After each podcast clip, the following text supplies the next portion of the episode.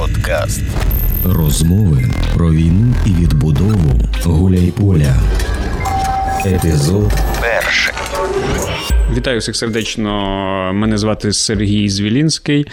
Я є істориком, е, головою громадської організації Гуляйпільські старожитності і, власне, є корінним гуляйпільцем. І ми сьогоднішнім нашою зустрічю ми власне починаємо нашу серію нашого подкасту, який звучить розмови про війну і відбудову Гуляйполя. А конкретно сьогоднішня наша зустріч і власне сьогоднішня розмова буде присвячена Гуляйполю ХХ століття і досвіду в історії міста, який вона винесла після Другої світової війни. І також ми поговоримо про саме місто Гуляйполе, про його заселення, про його специфіку, чим воно цікаве, про те, з чим воно вийшло е, на початок 21 століття. А вже наступні випуски будемо говорити про руйнування, які спричинені нинішньою війною. Будемо е, розмовляти про те, е, які механізми фіксації, які механізми збереження культурної спадщини і архітектури міста.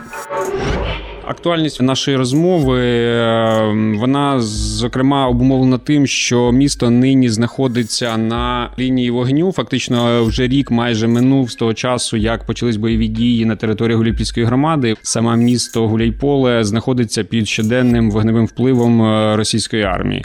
Е, тому здавалось би, нема нічого дивного в тому, що ми будемо говорити про історію власне міста і про руйнування історичної частини міста, тому що дана інформація інформація необхідна зокрема для того, аби інформувати і українців, і інформувати світ про ті руйнування, які спричинені російською е, армією в Україні, зокрема в місті Гуляйполі. Також це необхідно для того, аби е, проговорювати, озвучувати, фокусуватися на руйнуванні конкретних об'єктів е, історичної спадщини, архітектурної, культурної. Тому власне і обумовлена актуальність нашого подкасту якраз цими речами. Під цільовою аудиторією нашого подкасту ми би хотіли бачити як і місцевих мешканців, які хотіли би розширити свої знання про рідне місто, а також і людей е, поза містом, так е, з усієї України чи навіть світу, які би хотіли щось дізнатися про місто Гуляйполе, у яких воно асоціювалося, зокрема, з персоною Нестора Махна. І, власне, вони мали якусь дуже обмежену інформацію про місто Гуляйполе. Тому от і на них, зокрема, буде орієнтуватися наш подкаст, в якому ми будемо акцентуватися на загальних таких віхах історії розвитку міста Гуляйполя, починаючи від його заснування і до сучасності. Е, варто сказати, що наш подкаст е, розмови про війну і відбудову реалізується за підтримки проекту Мережа пам'яті, що в свою чергу реалізується у партнерстві фондом меморіал убитим євреям Європи, е, місто Берлін, Українським центром вивчення історії Голокосту, громадською організацією інша освіта, задружньої фінансової підтримки Міністерства закордонних справ Німеччини, яким ми висловлюємо щиру подяку за можливість говорити на такі подібні теми. Подкаст розмови про війну і відбудову Гуляйполя. Е, тож сьогодні, власне, ми починаємо говорити про історію міста, історію його заснування, історію його розвитку, розбудови в 20 столітті. Загалом варто якісь загальні речі сказати про історію міста. Так е, воно засноване в кінці 18 століття. Офіційна дата заснування 1785 рік. Ця дата є. Ну якби вона вписується в загалом в період такої тотальної колонізації південноукраїнського регіону Російською імперією і заснування цих міст і населених пунктів на даній території. Воно загалом іде в руслі ліквідації вольності війська Запорозького низового після їх е, фактично фактично завоювання їх Російської імперії. Тому і власне місто Гуляйполе виникло на колишніх вольностях е, війська Запорозького на межі цих вольностей із. Землями Кримського ханства вздовж річки Гайчур, так е, яка була е, фактично прикордонною такою зоною між Кримським ханством і вольностями війська Запорозького. Тому, власне, Гуляйполе е, в 19 столітті е, після свого заснування активно розбудовується. Так е, варто сказати, ким воно було засноване. Це були українці, переселенці із Стародубщини, переселенці з Київщини, пізніше з Полтавщини, з Слобожанщини. Тобто, це переважно були козаки, це переважно були українці, селяни. 19 століття характеризується якраз таким стрімким збільшенням населення міста. Швидким розвитком, е, швидкою розбудовою. В кінці 18 століття будується церква в Гулійполі, складаються основні е, пропорції нинішніх вулиць, нинішнього центру міста, нинішнього історичного ареалу, так який ми сьогодні маємо. В кінці 19 століття навіть з другої половини 19 століття відбувається такий е, черговий етап е, такого стрімкого підвищення збільшення населення міста і власне його економічного розвитку. Це спричинено було багатьма факторами, зокрема е, індустріалізацією півдня України, так появою залізниці, появою промислового комплексу на півдні України, збільшення товарообміну якраз зернового, торгівлею зерном, хлібом. Відповідно, Гулійполе мало досить таке географічне розташування, зручне так. Воно було на перетині багатьох торгових шляхів, е, зокрема, шляху з Катеринослава, з губернського міста до портових міст Бердянська і Маріуполя. З одного боку, і з іншого боку, це з повітового міста Олександрівськ, нинішнього Запоріжжя, до промислових центрів Донбасу. Так, і от, власне, на перетині цих шляхів Гулійполе досить е, зручно собі так розташувалося, і це теж було таким певним стимулом для його економічного розвитку. В кінці 19 століття, в 1898 році, е, територією Гулійпільщини е, за 7 кілометрів від Гулійполя так була прокладена залізнична гілка Бердянськ-Чапліно, яка теж е, сприяла економічному такому піднесенню міста. Тому що торгівля зерном відповідно через станцію Гуляйполе дозволяла збільшити прибутки власне місцевого населення. На початок ХХ століття Гулійполе фактично е, має, е, якщо говорити про 913 рік, е, перед Першою світовою Гулійполе має населення близько 15 тисяч осіб. Тобто це плюс-мінус таке ж сама кількість, як і Гуляйполе на початку вже 21 століття. Так, те, що ми мали до початку повномасштабного вторгнення. Тому це досить велике місто було, але статусу міста воно не мало. На початок ХХ століття Гулійполе Гуляйполе має статус села волосного центру. Статус міста Гуляйполе отримає лише в 38-му році перед Другою світовою війною, фактично, у зв'язку з адміністративною реформою. На початку ХХ століття знову ж таки Гуляйполе являло собою цікаве таке поєднання різних, е, скажімо, етнічних груп е, досить строкатим воно було в соціальному плані. Зокрема, окрім домінуючого українського населення, в Гуліполі був великий відсоток, звичайно, єврейського населення це близько 20%. Тобто, з тих 15 тисяч населення, про які я сказав, близько 3,5 тисяч це було населення якраз е, єврейської громади. Окрім того, в місті був невеликий відсоток росіян етнічних, е, невеликий відсоток е, німецькомовного населення. Сюди ми відносимо е, німців лютеран, німців католиків і відповідно менонітів. Невеликий відсоток поляків. Відповідно, Гулійполе мало одну із своїх адміністративних одиниць. Це була польська сотня, так яка якраз і відображала наявність того польського елементу в заселенні міста а також польську вулицю, так яка була зовсім майже в центрі знаходилась. Тому е, Гулійполе було таким е, цікавим поєднанням, строкатим таким населеним пунктом, таким невеликим містечком, так, південно-українського регіону, яке досить стрімкими темпами розвивалося в економічному плані і швидко збільшувалося в кількість населення в ньому. В Гулійполі було дві церкви: одна центральна на соборній площі, інша була кладовищенська, кладбищенська, так на центральному цвинтарі на християнському. А в Гулійполі була синагога. Е, збудована в 909 році. Е, цегляна на місці старої, а стара була ще в 870-х роках побудована. В Гуляйполі проходили регулярні ярмарки. Гуляйполе мало досить е, розвинену освітню систему, яка включала в себе сім земських шкіл. Народних одне міністерське училище початкове, одне церковно-парафіяльне училище, школа церковно-парафіяльна, одне єврейська школа, одна школа. Е, заводська, яка діяла при заводі е, Крігера і Кернера, де навчалися діти власне працівників. Е, щодо промисловості, так на початок ХХ століття в Гуляйполі діє два заводи: це завод німців, крігерів і завод купців першої гільдії євреїв кернерів, які мали також в Гуляйполі торговий дім Борис Кернер і сини.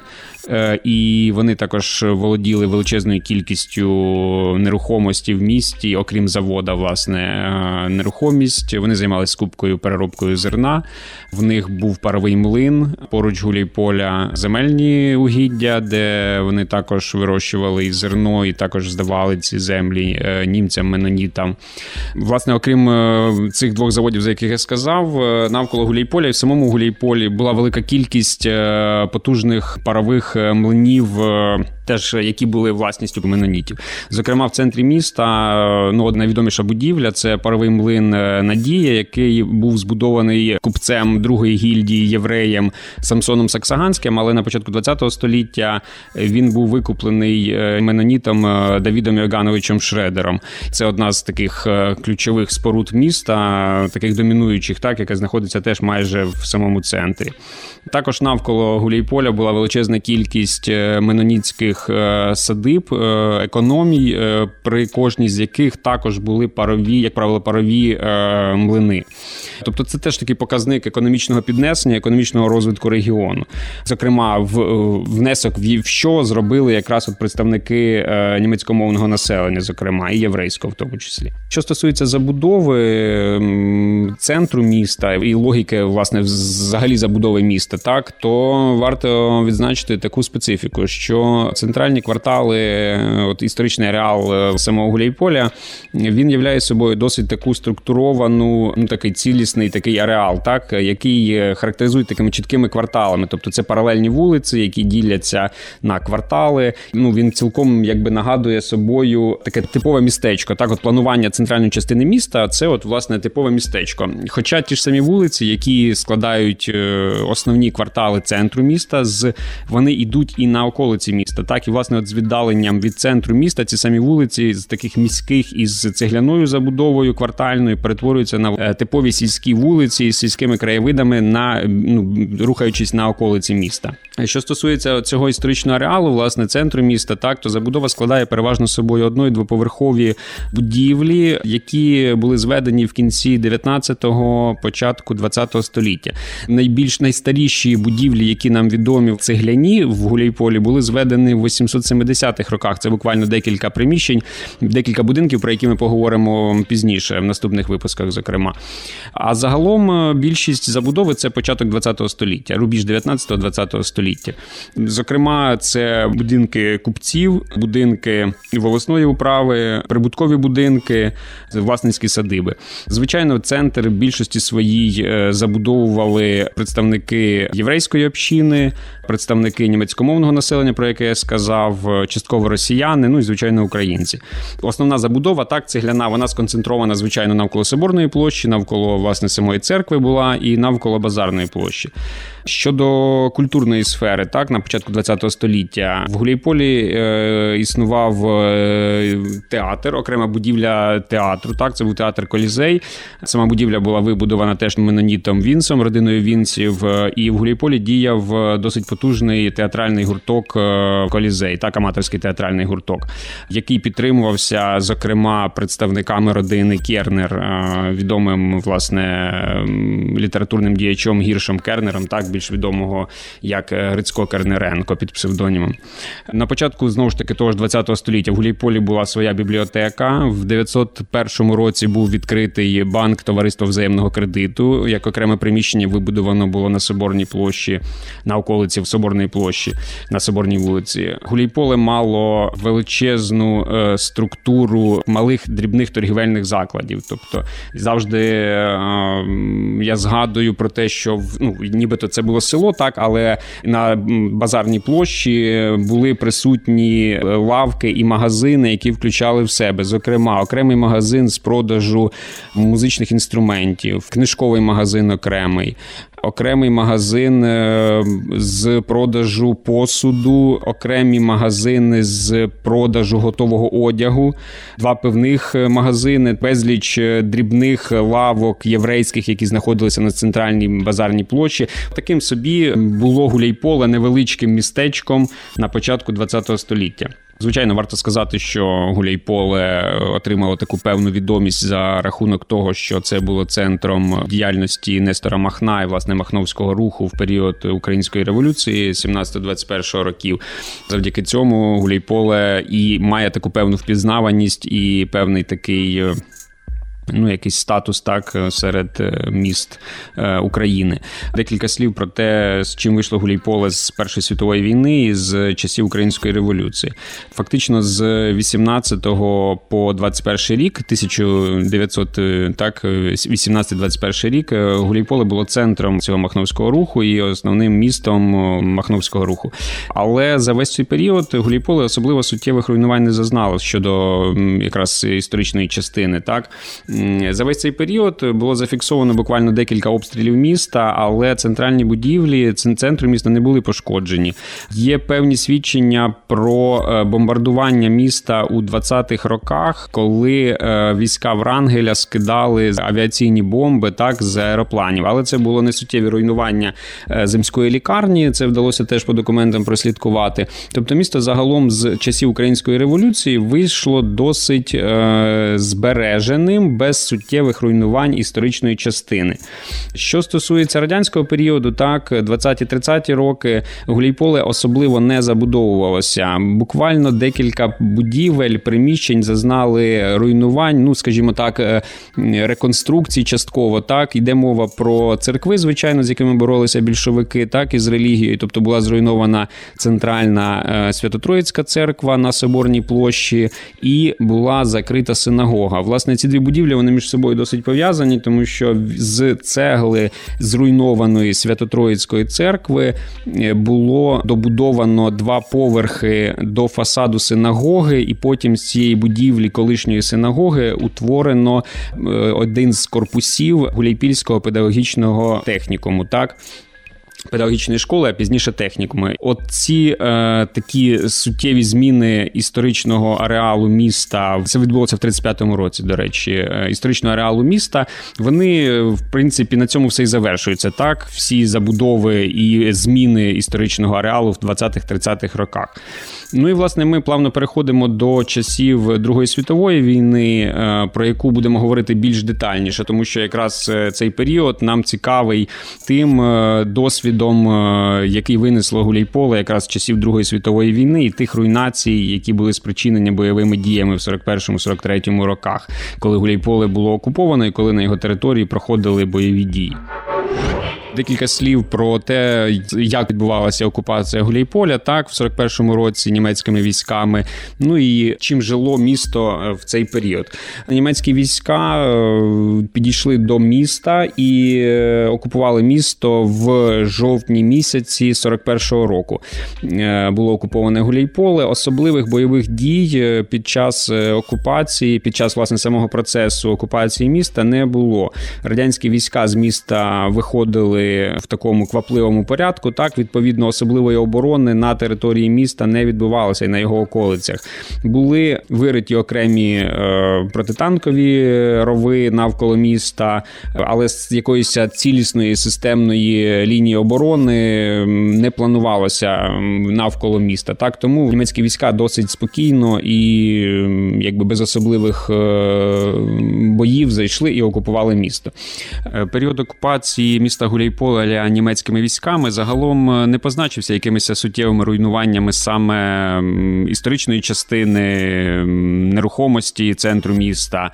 Е, він більше був е, пов'язаний і асоціюється якраз з такими людськими трагедіями, зокрема знищенням єврейської громади міста в контексті Голокосту. Близько тисячі осіб, представників якраз цієї громади, було знищено в протитанкових ровах на околиці міста, які були ви вириті ще радянськими військами, готуючись до оборони міста. От, власне, в них і було знищена вся єврейська громада, яка не встигла евакуюватися з міста. Тому це е, позначилося до певної міри і на такій соціальній структурі, так е, і на історичній пам'яті, і на соціальній пам'яті міста, тому що було знищено величезний е, прошарок населення, так який був носієм знову ж таки цієї історичної пам'яті, які мешкали переважно в центральній частині міста, яким в минулому належали будинки, про які ми будемо говорити в подальшому. Руйнування міста в період окупації хіба можна пов'язати з буквально декількома нальотами радянської авіації. Це був кінець 41-го року, коли деякі е, авіаційні бомби падали в центральній частині міста. Але основні руйнування, звичайно, припали на бої за звільнення міста, коли до нього підходили вже радянські війська у вересні 43-го року. Тому саме з цим періодом і пов'язані основні е, руйнування, як історичної частини, так і житлового фонду міста. Е, отут власне цікавий момент полягає тому, що в цей період і була зруйнована е, основна історична частина міста. Зруйнована вона була двома, скажімо так, напрямками. Один з них це був акт власне підпалу старої частини міста історичного ареалу е, німецькими військами при відступі. Тобто німецькі війська фактично спалили більшість е, будівель центру міста, які знаходилися навколо Соборної площі, навколо базарної площі, ну і власне ярмаркової площі. Тут Тут варто згадати, е, ну які це саме будівлі. Так, це були будинки волосної управи, де в період окупації знаходилася жандармерія міста. Це були будинки міської ради нинішньої. Це були будівлі педагогічного технікума колишнього. Це були будівлі гастроному. Грубо кажучи, це весь периметр соборної площі. От Більшість цих будівель була підпалена під час відступу німецьких військ із Гуляйполя. Окрім того, точилися певні бої, не суттєві, але вони були. Мали місце бомбардування власне історичної частини, старої частини міста, як і німецькими військами, так і радянськими військами. Доводилося фіксувати і спогади місцевих старожилів, які говорили про бомбардування німецькими військами вже радянських військ, які вступили в місто в вересні 43-го року, так і були на нальоти авіації, які скидали авіаційні бомби на центр міста. От якраз в період вересня місяця 43-го року. Місто було звільнено в тому ж вересні 43-го року, і в нього зайшли радянські війська. Далі, далі про таке. Про таке. Далі ми поговоримо про те як відбувалася відбудова міста так після його деокупації в вже в 50-х, 60-х, 70-х роках. Цей досвід нам найбільше цікавий, тому що ми е, можемо побачити, де були допущені помилки, де були зроблені якісь нерозумні кроки, і де були втрачені ті чи інші будівлі, які можна було зберегти, так але які е, за рахунок нерозумної відбудови міста вже в е, радянський період були втрачені. Розмови про війну і відбудову Гуляйполя. Ну і власне після звільнення міста ми отримали зруйнований центр, ну фактично спалений німецькими військами центр, так відбудова якого почалася вже в 50-х роках. Е, зустрічав е, багато фото, власне, та й свідчень старожилів про те, що більшість цих спалених будинків вони були попросту законсервовані, якщо це можна так сказати, да, або стояли порожні коробки е, після того, як були вони спалені, так до 50-х, до середини 50-х. 50-х, а то й до початку 60-х років. Зокрема, якщо ми говоримо про будівлю так званого нового гастроному, колишнього це е, прибутковий будинок е, Тупікова, він стояв, вигорівши до кінця 50-х років, фактично, до середини 50-х років із закладеними вікнами. Так, те саме було із сучасною дитячою бібліотекою. Це колишній будинок е, Янсена, період окупації, в якому знаходилися німецькі теж служби. Там і поліція, здається, знаходилася. І ці всі будинки стояли порожніми і фактично не відбудовувалися. В 50-х роках плавно почались процеси, спрямовані на відбудову цього всього історичного зруйнованого центру.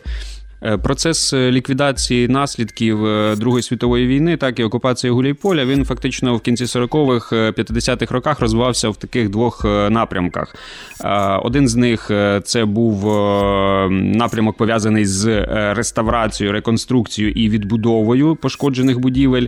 А другий напрямок був пов'язаний з повним знесенням пошкоджених будівель в контексті руйнувань пов'язаних з окупацією окупацією. Найбільше е, такою жахливою втратою в цей період було е, знесення залишків театру Колізей, про який я говорив на початку. Так він був збудований в 908-909 роках.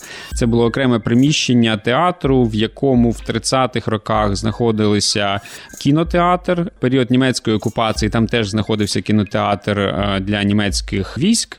І, власне, при відступі німці його спалили і не доводилося бачити, наскільки жахливі були руйнування після спалення, але за свідченнями очевидців, стіни також е, лишалися цілими, тобто ну воно вигоріло, як і більшість будинків, е, лишалася сама коробка цього приміщення. Знаходилось воно на околиці міського саду, дуже прекрасне розташування, і власне ця будівля формувала така якраз логіку забудову цього кварталу. Влада міста не спромоглася його відбудувати, і він е, фактично весь вся ця цегла і ці стіни були вигорнуті. Рішення про відбудову не приймалося. Відповідно, ми втратили одну з таких теж ключових споруд е, міста, от центральної частини його. Воно було розібране попросту, і на його місці була збудована вже в 60-х роках. Було збудовано двоповерховий будинок житловий, який багатоквартирний, так який фактично перекрив частково фундаменти будівлі театру. Другою втратою жахливою так цього періоду була якраз е, втрата волосної управи. Тобто, це був будинок 860-х, 870-х років. Цегляна будівля, яка стояла на периметрі базарної площі площі, в якій знаходилась волосна управа Гуляйполя весь час. Фактично, в 20-х роках там знаходилась е, сільська рада, е, виконком сільської ради знаходився. Ну, окремі структури управління міста. Так, в 30-х роках теж там і частково і поліція знаходилась. Там е, поліцейський відділок був період німецької окупації. Там була жандармерія в цьому приміщенні. Це було одноповерхове приміщення на перехресті вулиць Шевченка і сучасної Нестора Махна, колишня третього інтернаціоналу. А ще в дореволюційний період, е, в період Російської імперії, це вулиця Поштова. Відповідно, е, ця будівля теж була спалена при відступі німецькими військами. Вона цікава чим ще так. Окрім всього, в підвалі цієї будівлі були камери для тимчасового утримання ув'язнених. Це ще з часів Російської імперії, так з імперських часів. І в період німецької окупації там теж тримали місцевих е, активістів, партизан, комуністів комуністів і так далі, і, зокрема, і перед розстрілами. Під час відступу німецькі війська цю будівлю спалили, і за свідченнями теж старожилів в підвалах цієї будівлі там знаходились теж і ув'язнені, розстріляні. Ну такі такі не чутки, а такі спогади в принципі побутують в місті. Так і доводилося фіксувати не від одної людини. Грубо кажучи, це центральна будівля е, адміністрації міста, так яка існувала з середини 19 століття до 40-х років років в своєму первісному вигляді. Її теж не спромоглися відбудувати після Другої світової війни. Її е, також розібрали повністю. Тобто залишилися підвали, все це було засипано, сплановано. Цегла була розібрана. На місці цієї будівлі пізніше було збудовано кінотеатр збудовано будинок піонерів, і ще там декілька, а ще пізніше адміністрація, районна адміністрація міста. Тобто, це все от одна лінія, червона лінія забудови вулиці Поштової, третього інтернаціонала, а нині Нестора Махна. Тобто, із знесенням цієї будівлі втратилася знову ж таки логіка забудови цього кварталу. Бо цей самий квартал формувала якраз і будівля театру, про яку я раніше говорив. Так, це власне все в одній лінії забудови знаходилося. То відповідно це одна така була із теж жахливих втрат тому що ну логіка цього перехрестя, логіка забудови цього кварталу була втрачена із знесенням е, цієї будівлі. Якщо говорити про комплексно, так про це середмістя, тобто от разом із знесенням театру, із е, підірваною в 35-му році Свято-Троїцькою церквою із знесеною будівлею е, волосної управи, все це середмістя в принципі втрачало свою логіку своєї забудови. Так решта будівель, які були спалені, про які я говорив, вони загалом були відбудовані з певними нюансами, з втратами, з ну, з якимись нерозумними кроками, але загалом були відбудовані, і головне, що хоча б збереглися самі коробки цих будівель. Так, зокрема, якщо говорити про будинок Янсена, в якому нині знаходиться дитяча бібліотека міська, він е, був відбудований, але з втратою фронтонів. Ну, це взагалі була така поширена практика, коли е, все зайве, так, всі такі декоруючі елементи на будівлях, вони просто прибиралися, і для того, аби було простіше і швидше е, змонтувати дах, так зробити там його чотирьохскатним, без зайвих фронтонів, цих е, якихось елементів оздоблення. Тому от ця будівля власне втратила оці всі свої елементи над входами з написами. Там був рік будівництва викладений, наприклад, на фронтоні. Грубо кажучи, це все було знесено і втрачено. Така сама історія відбулася із будинком е, купця Тупікова, нині відома як новий гастроном, так в місті. Там було теж знесено частину елементів оздоблення на карнизах, е, над входами, і частково фронтони були демонтовані. Ну але загалом е, е, головне, що самі будівлі збереглися, і ми, власне, їх до цього часу можемо спостерігати. Також було після Другої світової війни, так в контексті відбудови 50-х роках було знесено багато будівель таких рядових, які формували цю рядову забудову вулиці Шевченка, зокрема в районі навпроти міського саду, так е, в районі нинішньої будинку друкарні і універмагу. Цей ряд складав одноповерхову забудову цегляну, так але ну досить цікаво. І Вона от формувала оцю певну таку міський такий простір. Так, тобто це була суцільна забудова е, вулиці Шевченка, цегляна забудова, так кінця якраз 19-го, початку 20-го століття. Частково вона була теж спалена німцями при відступі і була вигорнута в 50-х, 60-х роках, на початку 60-х, е, там почалося вже масова ну, вже забудова радянська, так, багатоквартирними будинками, будівлею друкарні і тому подібне. Тому цієї частини теж шкода, власне, і ми теж її втратили назавжди. Що стосується вже більш пізнішої відбудови, ну навіть не так, не відбудови, а розбудови міста і забудови центральної частини міста. Так, вже в 60-х, в 80-х роках такий етап ми для себе виділяємо. Цей період пов'язаний якраз з появою багатоквартирних е, районів в місті, початком їх будівництва, так і суттєвою перебудовою е, базарної площі. Це взагалі велика біль для міста, е, перебудова базарної площі, власне тому що після Другої світової війни зберегли базарну площу так у вигляді торгових рядів, у вигляді окремих магазинів е, цегляних з підвалами, які знаходилися на базарній площі. Вони поєднувалися із залишками торгових рядів для такої вуличної торгівлі. Все це в комплексі якраз і являло цю е, базарну площу міста. В 60-х роках е, місцевою владою було вирішено перепланувати цю площу і зробити її головною власне площею міста із із е, пам'ятником Леніну, все як е, положено. Так в цей час е, більшість магазинів базарної площі була розібрана і зруйнована. Площа була перепланована, спланована, вирівняна із покладанням плитки. Ну, все як любили в радянському союзі, із встановленням пам'ятника Леніну в центрі цієї колишньої базарної площі, яка перетворилася в 68-му році на площу Леніна ну і з центральним пам'ятником так Леніну в центрі цієї площі. Е, пізніше, вже в 70-х, е, початку 80-х роках, е, відбулося ще друга хвиля перебудови власне цієї базарної площі. Було зруйновано, вигорнуто повністю північний торговий ряд базарної площі з перебудовою його під приміщення взуттєвої фабрики. Власне, в цих самих торгових рядах після Другої світової війни і знаходилась взуттєва фабрика фабрика, так, але вона користувалася тими старими будівлями, які лишилися з часів Російської імперії. А от в 70-80-ті роки було збудований новий корпус цієї взуттєвої фабрики, який фактично повністю зруйнував торгові ряди базарної площі. Таким чином, на 80-ті роки ми фактично повністю втратили базарну площу разом з нею соборну площу, тому що ці дві площі знаходилися поруч. Вони розділялися цими торговими рядами, які були знесені, і там ну фактично в центрі міста було збудовано такий промисловий комплекс, так е, взуттєвої фабрики величезний. Ну, взагалі, тут про логіку говорити не варто. Так, центр міста, в центрі якого знаходиться будівля взуттєвої фабрики, так е, ну промисловий, фактично промислове підприємство. Виглядало це жахливо, звичайно. І нині приміщення, нове приміщення цієї взуттєвої фабрики чотирьохповерхове розділяє колишню соборну і колишню базарну площу. Е, виглядає це дійсно жахливо.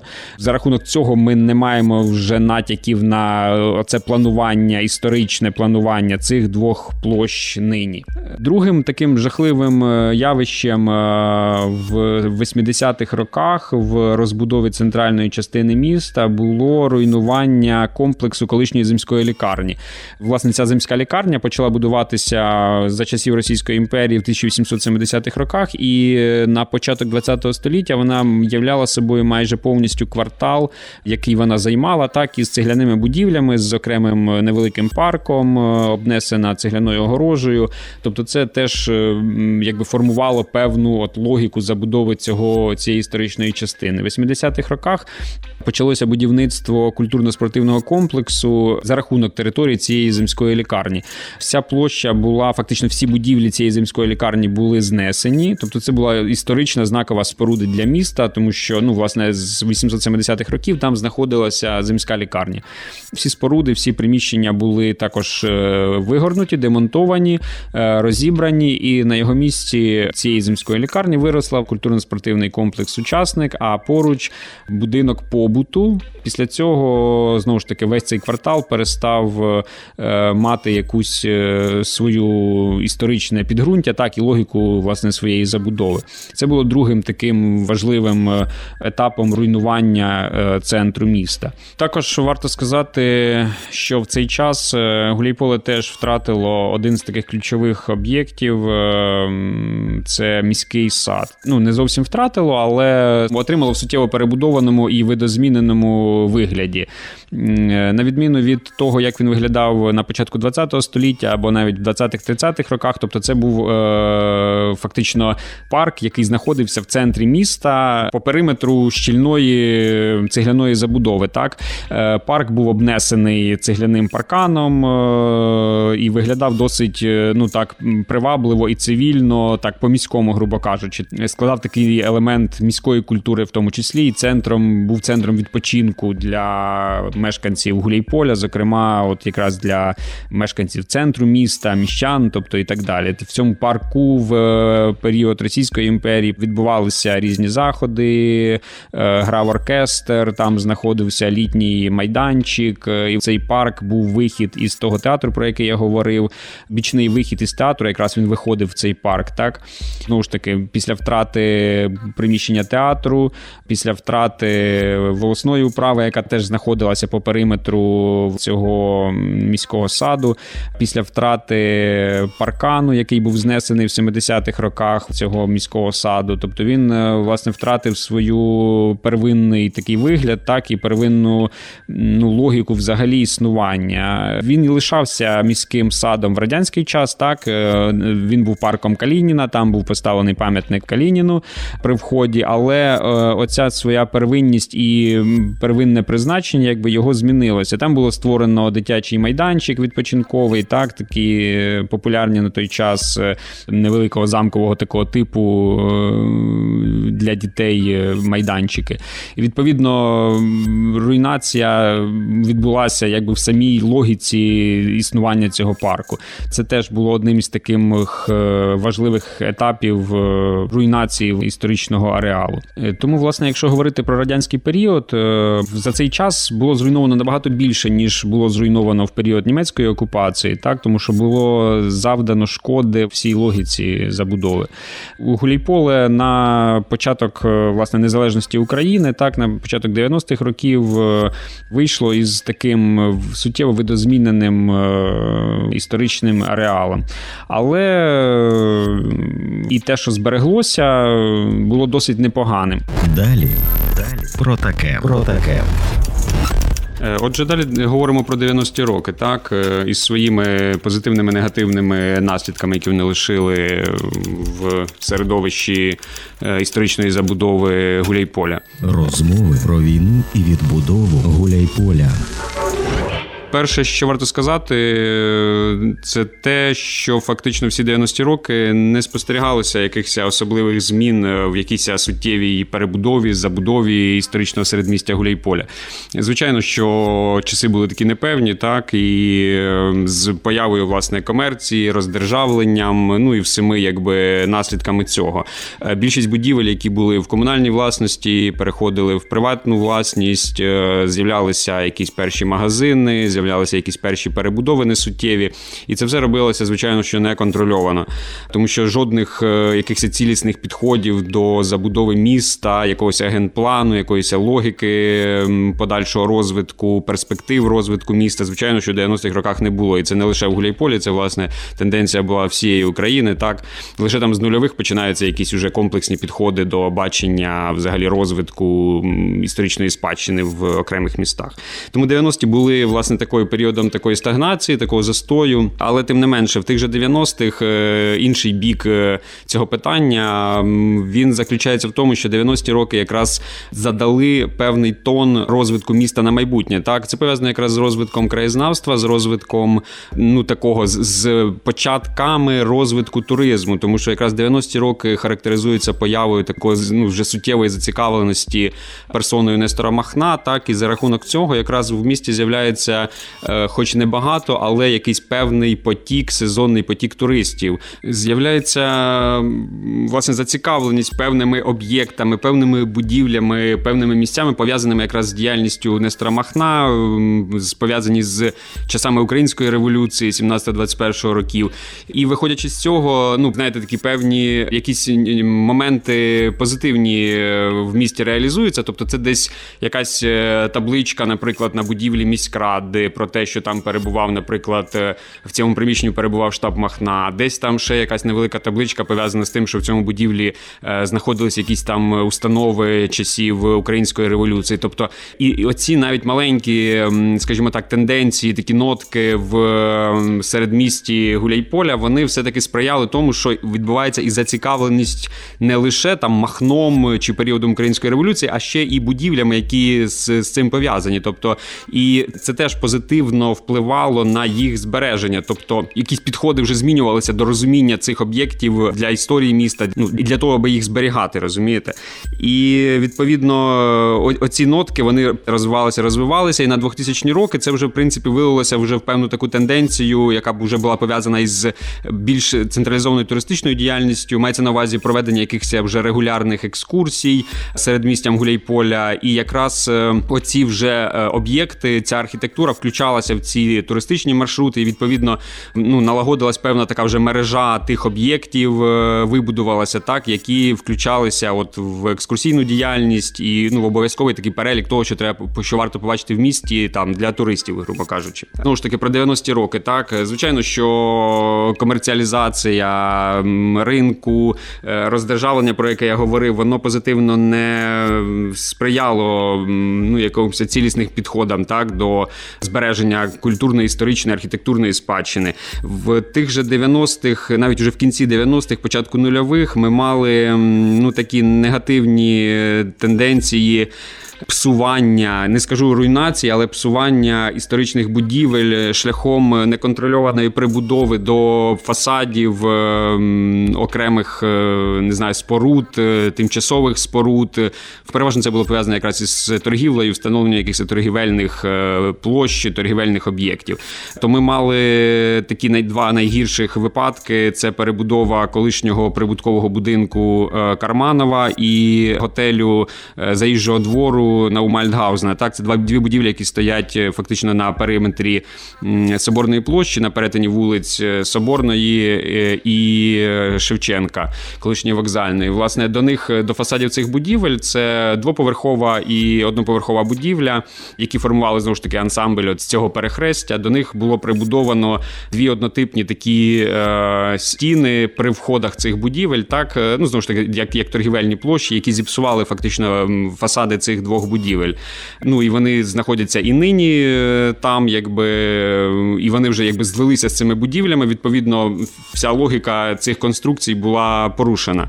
Тобто, це такі от негативні моменти. Також само ми втратили деякі будівлі, ну можливо, не центру міста, але по, скажімо так, околиці середмістя. Це, як правило, рядова забудова, але цегляна рядова забудова, яка формувала цілісні комплекси забудови певних кварталів, так середмістя. Зокрема, це там єврейських кварталів. Відповідно, ці будівлі ну популярним було на початку нульових років. Популярним була ця перебудова пов'язана із там утепленням, е, облицюванням, е, коли втрачалися, наприклад, цей шикарний цегляний стиль е, кладки цегли, так ну, фасадів. Відповідно, отакі от тенденції ми мали. Тобто вони були, ну не скажу, що масовими, але загалом е, ну, псували знову ж таки цей зовнішній вигляд, і от е, я вже сказав логіку забудови певних кварталів. Також в 90-х варто сказати, от мало хто знає, знову ж таки, навіть з місцевих місцевого населення, що була дуже позитивна тенденція, була почата позитивна справа по відновленню Свято-Троїцької церкви, так яка була на ну фактично була домінуючою спорудою центру міста і формувала от весь центр міста, яка була зруйнована, я вже говорив, в 35-му році, підірвана більшовиками. І от в 90-х роках е, стартував процес. Це були ну загалом процеси притаманні багатьом населеним пунктам, так відновлення цих соборів центральних у різних містах, містечках і навіть селах. Тому Гуляйполе не було виключенням, і цей процес е, почався загалом, і він дійшов до стадії виготовлення проектно-кошторисної документації. Тобто, загалом все було готове для відбудови цієї Свято-Троїцької церкви, яка знаходилася на центральній площі, колишній соборній площі міста. На її місці в 90-х стояв пам'ятник комсомольцю, так який е, ну знову ж таки планувалося демонтувати і відбудовувати там цю церкву на старих е, фундаментах. На жаль, процес загальмувався в кінці 90-х і, е, от, власне, заморозився на стадії завершення виготовлення проектно-кошторисної документації.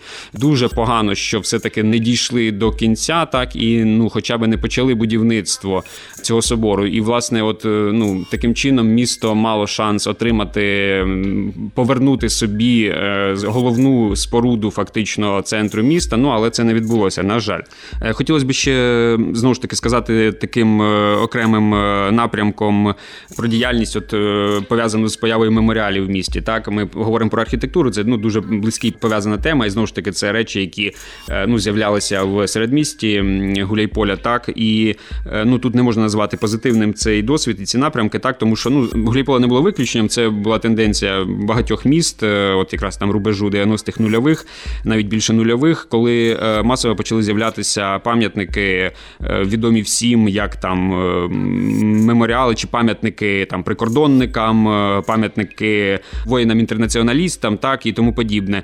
Пам'ятників учасникам ліквідації Чорнобильської катастрофи.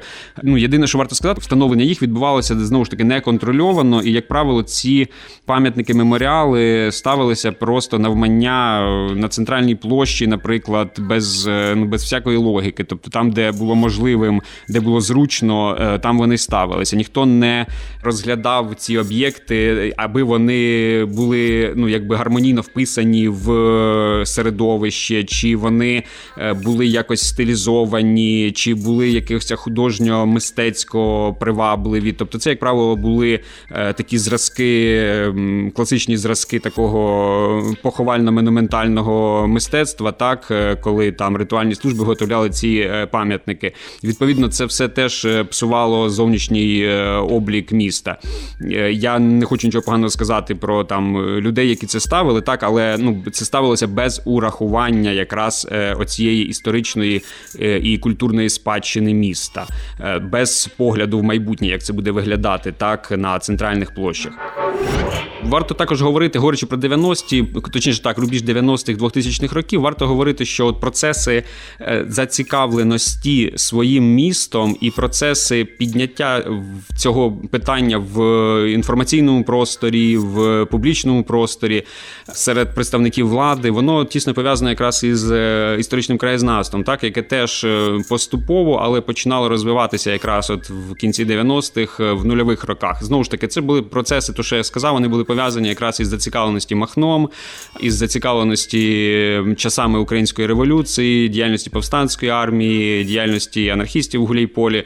Тому що ну е, відповідно був попит. Приїжджали туристи. Відповідно на це був попит. Відповідно, е, краєзнавці якимось чином, і не лише краєзнавці, а історики і професійні реагували на це, і відповідно місто досліджували. Звичайно, в 90-х ми отримали краєзнавство радянського типу, і як правило, місцеві краєзнавці не відрізнялися там особливими е, якимись новими підходами до популяризації міста і його історії, навіть там часів української революції. Тобто, це було таке класичне радянське краєзнавство, де особливо не зверталася увага там на е, рятування будівель, на їх там не знаю реставрацію, реконструкцію. Але нульові роки, ну певним пожвавленням все-таки характеризується. Так, тобто краєзнавці, історики почали працювати в архівах, почали витягувати цікаві документи, е, почали розповідати тим же туристам, хай і невеликі їх кількості, але вони були розповідати про ті чи інші будівлі, пов'язані з українською революцією, так і діяльності Нестора Махна. І таким чином, е, потроху-потроху, тобто якась певна інформація накопичувалася. Всі ці процеси тут варто вже себе трохи похвалити. Так, там вже в 2000-х, в 2007, 2008, 10 70-х роках почали ми е, активно в цьому напрямку працювати. Ми зрозуміли так, що величезна кількість ми е, це знову ж таки певна, скажімо так, колектив е, істориків і активістів з міста, так яким було небайдуже, які почали розуміти. Е, що величезна кількість інформації, яка просто не висвітлена, не витягнута і не актуалізована в місті, тобто величезна біла пляма, яку треба досліджувати. І ми тут почали в декількох напрямках працювати. Це з одного боку е, архіви, обласні державні архіви, центральні. І власне робота безпосередньо польова, так сказати, так то робота в місті е, шляхом дослідження родинних архівів, шляхом збору етнографічних матеріалів, шляхом запису усних свідчень, дослідження тієї ж архітектури, урбаністичні, широкі урбаністичні дослідження, грубо кажучи. І в цьому напрямку теж виявили велику кількість е, моментів цікавих, е, ну от про які в місті взагалі не знали, не чули, вони були забуті, і які в подальшому ставали такими туристичними, ну знову ж таки, фішками, так чи туристичними такими. Е, кластерами, так? Е, відповідно, от якраз дослідження тих же родинних архівів, з яких ми повитягували величезну кількість старих фото, якихось документів пов'язаних з із архітектурою, в тому числі, із забудовою міста, з людьми, які, яким належали ті чи інші будівлі, все це відповідно лягало в майбутньому в як інформаційна складова туристичних маршрутів при проведенні ем, екскурсій і тому подібне, написання поширення ем, статей краєзнавчих, науково-популярних статей, якихось е, інформації в преці почала з'являтися так про ті чи інші наші дослідження. Відповідно, ми розуміли, що це все треба популяризувати, тому з'явилася сторінка в соцмережах Гуляйпільської старожитності, дещо пізніше, куди ми всю цю інформацію заливали. Це все треба було для того, аби підіймати в першу чергу зацікавленість своїм містом серед самих містян, тому що е, ну кому як не мешканцям е, цього населеного населеного пункту треба власна історія і власна культурна спадщина історична. Так відповідно, оце зацікавленість вона зростала, і відповідно зростала розуміння і необхідність до збереження тих чи інших об'єктів в місті, які нам е, лишилися у спадок е, від попередніх століть.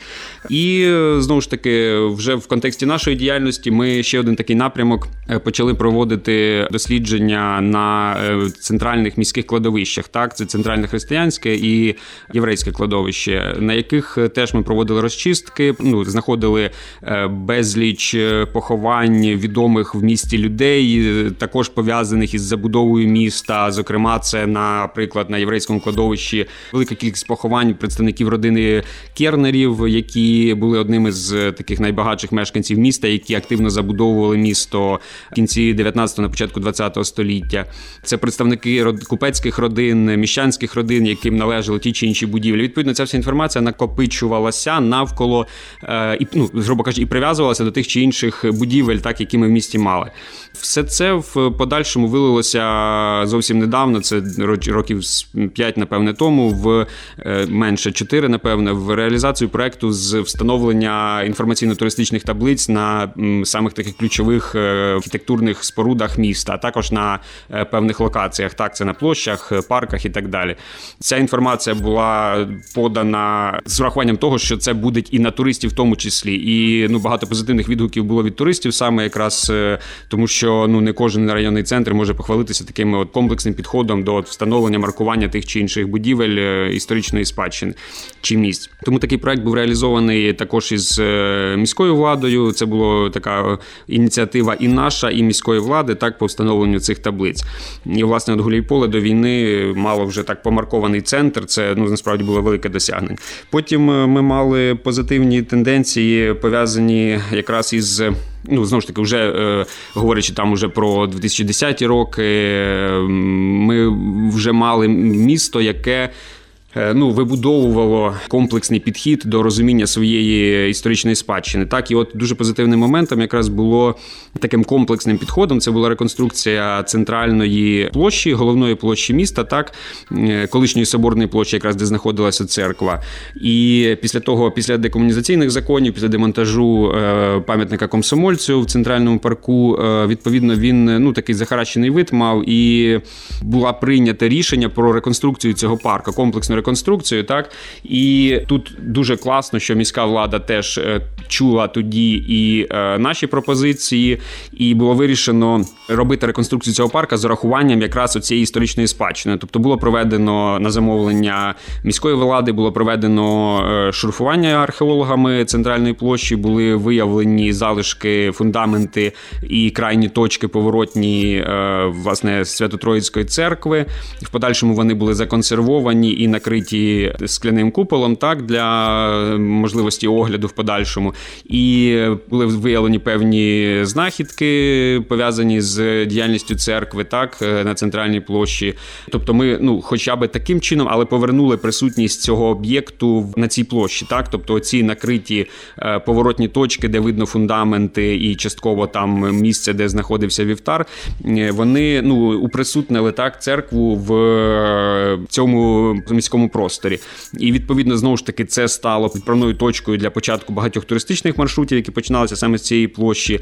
І ну це стало, окрім всього, ще й таким туристичним об'єктом, тому що всі екскурсії, власне, ну або проходили мимо цієї площі, і показуючи ці відкриті фундаменти, ну вже можна було говорити знову ж таки про церкву, про її історію.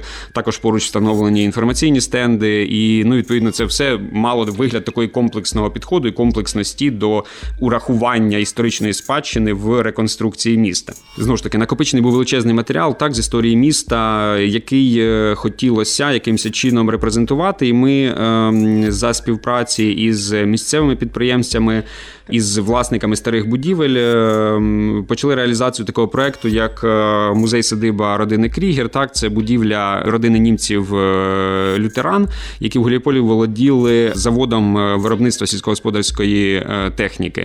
І власне цей будинок ми почали реконструювати десь так, починаючи з 19-го року, 20-го ми почали відновлювати фасади, бо він був перебудований трішки пофарбований. Ну, класично, там була адміністрація заводу в подальшому сільгоспмашин, і ми почали його е, ну, фактично реконструкцію відновлення цієї будівлі. Знову ж таки, за активної співпраці і в такому тандемі з власниками цієї будівлі.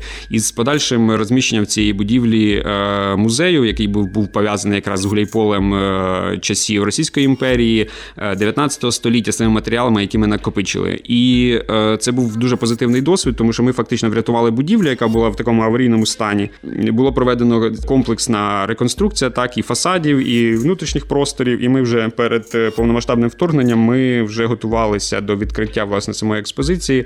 Ну але відповідно з подіями з воєнними діями, з бойовими діями ці питання відклалися наразі. Але це позитивний був досвід, коли е, є розуміння і власників будівлі, і ну власне підприємців, розуміння того, що це необхідно рятувати, що це є е, ну візитною карткою міста, що це є класно, що це є привабливо і для туристів, і власне для самого міста. Тобто, це є певним е, ну таким статусністю, так тому що ну знову ж таки люди почали багато подорожувати, почали е, бачити, як це робиться у більших місцях, як це е, робиться не знаю в Європі, і відповідно, ну якісь логічні думки і дії виникають, чому не так у нас. То відповідно, отакі тенденції ми мали. Також ми мали позитивну тенденцію, позитивний досвід, коли, наприклад, власники такої найвпізнаванішої будівлі міста парового млина Надія який довгий час, мабуть, 60-х років стояв без даху, тобто центральна його частина була не накрита, і дощ сніг це все падало фактично в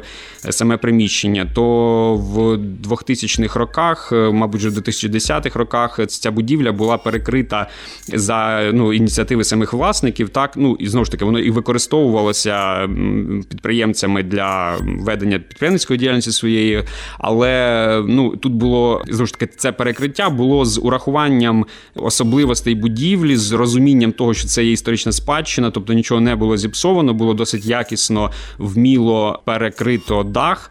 І тут варто сказати знову ж таки, що оці всі роботи вони е, не були регульовані, тому що в нас е, Гуліполе не мало ці пам'ятки не мало статусів е, пам'яток історії чи пам'яток архітектури, і відповідно не було законодавчої бази для регулювання процесів забудови, перебудови, перекриття і так далі. І Гуляйполе не мало до останнього часу е, генерального плану міста, так який би передбачав певні обмеження, рекомендації до забудови середмістя. Тобто, тут ну головне, що треба усвідомити, що оці от е, моменти, про які я сказав, вони робилися ну фактично на власний розсуд, і дуже класно, що е, більшість з них все таки робилася з урахуванням того, що це історична спадщина. Розумієте, тут цей важливий момент. Ну і раз я вже почав говорити про генплан, так буквально за рік до навіть менше за півроку до початку повномасштабного вторгнення і вже масованої такої руйнації міста, місто все таки отримало генеральний план. Це була довга процедура. Це ну це дійсно було велике досягнення і місцевої влади зі своїми мінусами, звичайно, зі своїми проблемами. Але генеральний план е, буквально в 21-му році восени він був затверджений. Було затверджено історичний ареал, що є дуже важливим е, для збереження так середмістя. Е, було визначено всі відповідні зонування і так далі. Тобто, ну це величезний насправді величезна робота і головний документ, який би регулював забудову міста. Тому це без сумніву позитивний досвід і позитивний момент в подальшому для розвитку міста. Так мав би бути. Звичайно, ніхто не, мислив про те, що буде війна і буде такі жахливе руйнування, але е, ну знову ж таки, ми комплексно почали розуміти те, що в нас є таке поняття, як історичний ареал. Так, але разом з тим, е, знову ж таки, е, постійне розуміння того, що в місті була від, ну, відсутня необхідна кількість кваліфікованого персоналу, так кваліфікованих архітекторів, істориків, які би знову ж таки висловлювали якісь рекомендації, вносили свої пропозиції до роботи, до підходів е, по роботі забудові історичного середмістя. Знаю, що планувалося міською владою реконструкція центральної площі, і перед війною е, відбувалися певні планування того, як буде проходити реконструкція колишньої базарної площі, маю на увазі площі е, Шевченка нинішньої, так і теж відбувались консультації і відбувалося планування її реконструкції, якраз з урахуванням того, що це була стара е, базарна площа із відкриттям е, цих підвалів, е, які на ній знаходилися, і так далі. Тобто, місто фактично виходило вже на нормальний рівень розуміння і роботи зі своєю культурною спадщиною. Е, Отже, нагадую, що сьогодні ми говорили про історію Гуляйполя, фактично історію забудови міста за все 20 століття, і те, з чим Гуляйполе вийшло так, е, от на фактично на сьогодення впродовж своєї непростої столітньої історії.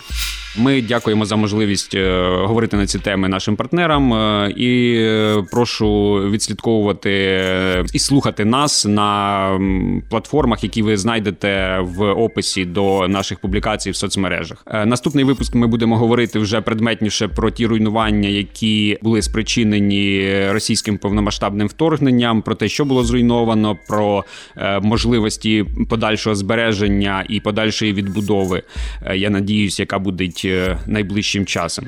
З вами був Сергій Звілінський, історик, голова громадської організації Гуляйпільські старожитності. Почуємося в подальшому. Подкаст. Розмови про війну і відбудову Гуляйполя.